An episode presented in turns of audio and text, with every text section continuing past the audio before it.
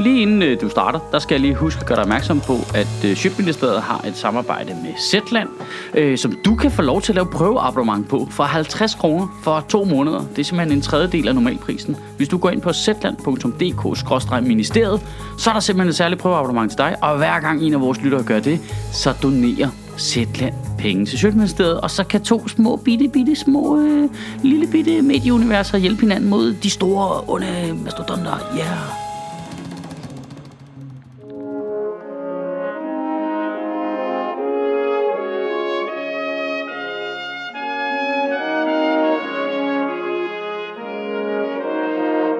Goddag.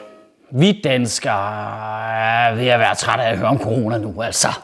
Og det, det er også selv, altså det er også selv, men det er fucking over det hele. Og i går var der øh, partilederdebat, som jo øh, om ikke andet viste, at øh, coronakrisen har i hvert fald haft en utrolig grineren bivirkning, nemlig at Christiansborg lider af en slem omgang om influenza. Hold kæft, det var det, var, det, var det skørste nogensinde. Nye Borgerlige og Dansk Folkeparti, der bare går mega meget op i at åbne grænsen. Åbne grænserne, mand! Åbne dem nu! Det kan kun gå for langsomt. Åbne de grænser, så det kan vælte ind med udlændinge, der kan købe ting og arbejde. Det skal åbne nu. Bare. Det er de samme mennesker, der for to måneder siden bare var grænsekontrol, grænsekontrol, grænsekontrol. Det er lige meget, om det er besværligt for folk at komme ind. Det er lige meget, om det dræner politiet for ressourcer. Der skal bare fucking være grænsekontrol. Luk det lort nu. Host, host, folk kommer ikke alligevel. Åbn grænserne! Nå ja, og så var der breaking news. Sidder der ned. Nu bliver det sindssygt. Venstre har foreslået noget. What? Altså, I ved, det der parti, Venstre, som primært er repræsenteret i medierne af Lars Løkke Rasmussen og Søren Pind, to folk, der ikke arbejder der mere, de har simpelthen øh, på, på egen hånd øh, øh, øh, foreslået noget. De foreslår, at vi halverer momsen til 12,5 procent i stedet for 25 procent. Og så der vil jeg også bare lige sige, at som øh, selvstændig erhvervsdrivende i København, der er det det tætteste, Jacob Ellemann kan komme på at tage min pik i munden, fordi det vil fucking være sweet, altså. Halv moms, det vil være optur.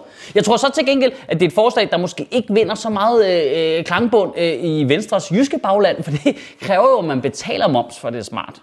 Og så vil Venstre selvfølgelig booste økonomien med skattelettelser, fordi det vil de altid. Altid. Det er det, de svarer hver gang. Der er nogen, der spørger om noget. Skattelettelser. Men du hørte ikke spørgsmålet? Nej, vi svarede, det er skattelettelser. Det er så nemt, ikke?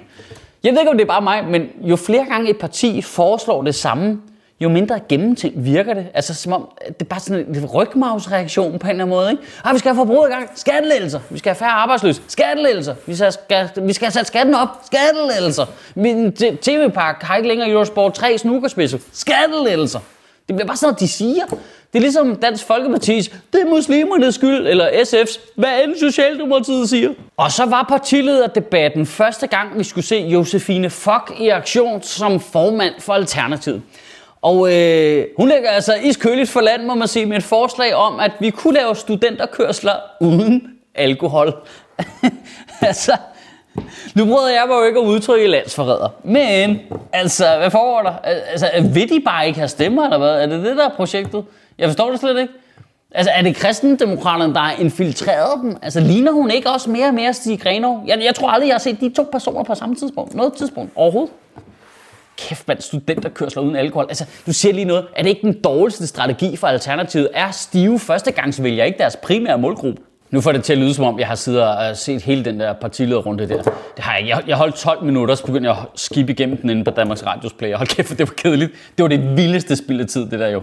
Altså, det, det, det, det, var, det, det var jo vidderligt to timer, de bare kunne have brugt på at forhandle i stedet for.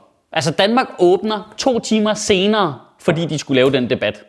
Det er altså to timer senere, du kan få en iskold fadøl, fadøl der bare er tappet direkte fra hende. Og det er alt sammen Ask Rostrups skyld. Det skal vi bare lige huske. Det er som om, man havde samlet alle de mindst vigtige personer fra pressemøderne. Og så skulle de stå der og snakke udenom i to timer. Kæft, det var kedeligt.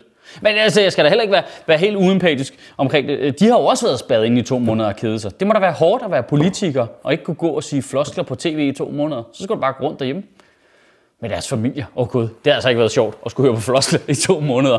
Mor, hvad er der til aftensmad?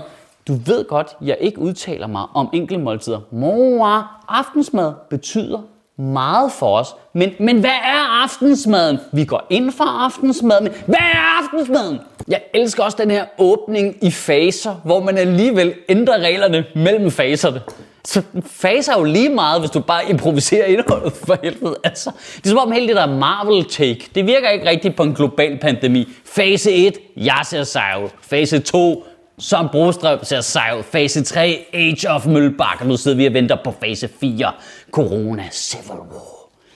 Åh oh, gud, jeg savner at gå i biografen. Kæft, jeg savner at gå i biografen. Jeg tror, det er det, jeg savner mest. Jamen, hvad med kysser, kram og kærlighed? Fuck det, mand. Bare man kan sidde alene inde i mørket og se en god film. Et færre kritikpunkt til gengæld af de nye retningslinjer er den der mærkelige regel. Har I set den? Med at restauranter og caféer skal lukke kl. 24. Hvad fanden går det ud på? Er det Josefine Grenov, der har snedet sig ind igen? I må ikke drikke alkohol. Du skal være seng til midnat. Altså, nu øh, går jeg lige øh, bodega-retorisk på den her, men ville det ikke være meget smart, at de var åbne i så stort et tidsrum som muligt, så vi kunne sprede gæsterne ud, så ikke vi alle sammen skulle mase os derinde samtidig? Altså, øh, altså hvad er planen? Er det sådan noget grimlemsmå smitter corona kun efter midnat, og hvis du hælder vand ned i halsen, så klokken øh, 00.15, så går det helt amok eller hvad? Er det fordi, de tror, at efter midnat, der drikker vi os mere fulde, så bliver vi mere uansvarlige, og de tror ikke, at vi kan finde på at drikke os skidestive rav på hinanden øh, før klokken 24. Hvad fanden er det, de tror, vi har trænet til i hele den her karantæne? Jeg skulle da have været fuld før frokost hver dag, da jeg er der ikke hjemmeskole. Nogle af mine børn ædru. Det er da helt sikkert. Og nu siger jeg lige noget, ikke? Wow. Lad folk selv vælge, hvor længe de vil være ude, men giv dem, du ved, øh, motivation til at gå tidligt hjem så. Halver momsen, men lad momsen stige i takt med klokkeslættet, mand. Så klokken 03, der koster en bajer 900 kroner. Ej, jeg kan godt mærke, jeg kan, slet, jeg kan slet ikke øh, tage det alvorligt. Kan I høre det på mit toneleje? Kæft, mand. Øh, man har bare lyst til at slinge nogle jokes, jo. Jeg, jeg kunne slet ikke tage det der partilederrunde. Det er alvorligt. Gør I det? Tror I, altså, jeg, kan den eneste, der har set det.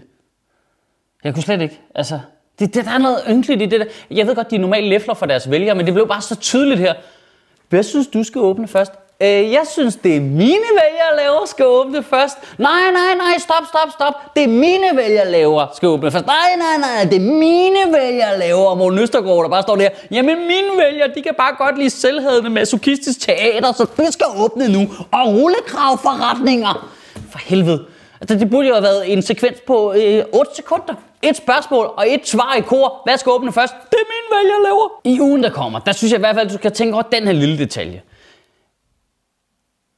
En af de åbenlyse ulemper ved, at regeringen har politiseret noget, der burde være myndighedernes opgave, nemlig at tage beslutninger i vores kriseberedskab omkring en global pandemi, det skaber bare sådan en mærkelig, mærkelig situation, at politikerne skal sidde og diskutere det.